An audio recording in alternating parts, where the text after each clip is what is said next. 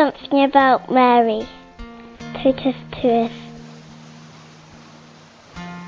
My name is Robert Francis. I'm 25 years old from England, and my my personal view on Our Lady is a sense of warmth and comfort that we can take through conversation within our hearts and a stirring of our soul with her.